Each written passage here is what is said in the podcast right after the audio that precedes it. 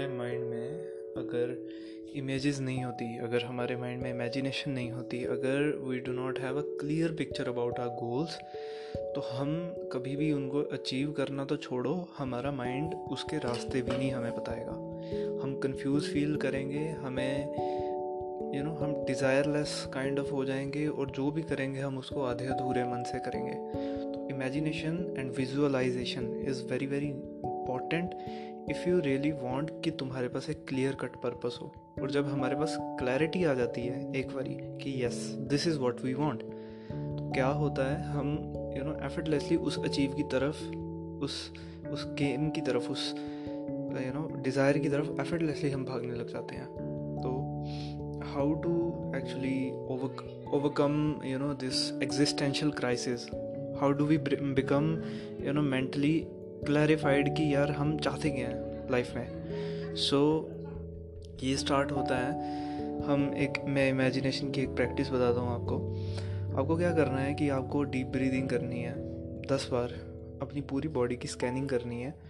और उसके बाद being in the present moment you need to ask yourself this question कि what are the three things that I want to improve in my life अपने आप से ये सवाल पूछना है।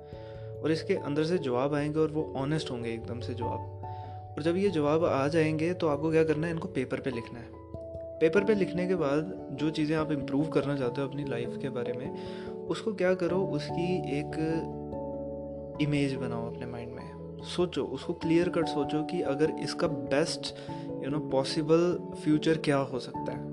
What is it that I can achieve in eighteen months what is that that I can do for it in eighteen months आपको ऐसे करके सोचना है। ये जो मैंने प्रैक्टिस बताई है ना, ये सुनने में बहुत सिंपल लगती है, लेकिन आप अगर इसको एक बार भी करोगे ना, आपका जो मन है, वो बार बार यू नो उस रास्ते की तरफ़ आपको भगाएगा, जिस, जो जिस रास्ते से you know you can achieve the same you know results तो अपने ब्रेन की जो इमेजिनेशन पावर है do not underestimated because imagination की वजह से ही हमारे अंदर डिज़ायर्स आते हैं और डिज़ायर्स की वजह से ही हम एक्शन लेते हैं और एक्शंस की वजह से ही हम सक्सेसफुल होते हैं। So this is a way to go about it imagination हमें बहुत सारे उसमें चाहिए, बहुत सारे like even in working in creative environments even working in you know even in statical environments जहाँ पे हमें लगता है कि यार ये तो क्रिएटिव फ़ील्ड है भी नहीं, वहाँ पे भी इमेजिनेशन हमें चाहिए। और imagination is kind of a workshop of the mind ये this comes from Napoleon Hill in Think and Grow Rich so imagination के साथ मेरा सबसे ज़्यादा ये रहा, जो मैंने सीखा इमेजिनेशन में, वो ये है first you guard be relaxed आपको रिलैक्स होना चाहिए, सबसे पहले. If you really want to imagine something then उसके बाद you ask yourself question problems what you want to achieve then you write it down then you think about it कि okay okay, इसका best possible version क्या हो सकता है? और जितना आप सोचोगे बार बार बार बार उतना ही आपका जो सिंक्रनाइज होता जाएगा आपका बिहेवियर उस फ्यूचर सेल्फ के साथ।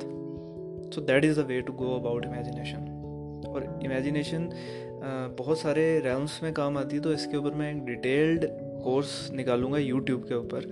सो स्टे ट्यून्ड इस पॉडकास्ट के साथ जुड़ने के लिए जो भी बटन्स हैं, मुझे नहीं पता, मैं पॉडकास्ट करता नहीं हूँ, उनको दबाओ और just stay tuned I will make a full detailed course on creating desire thank you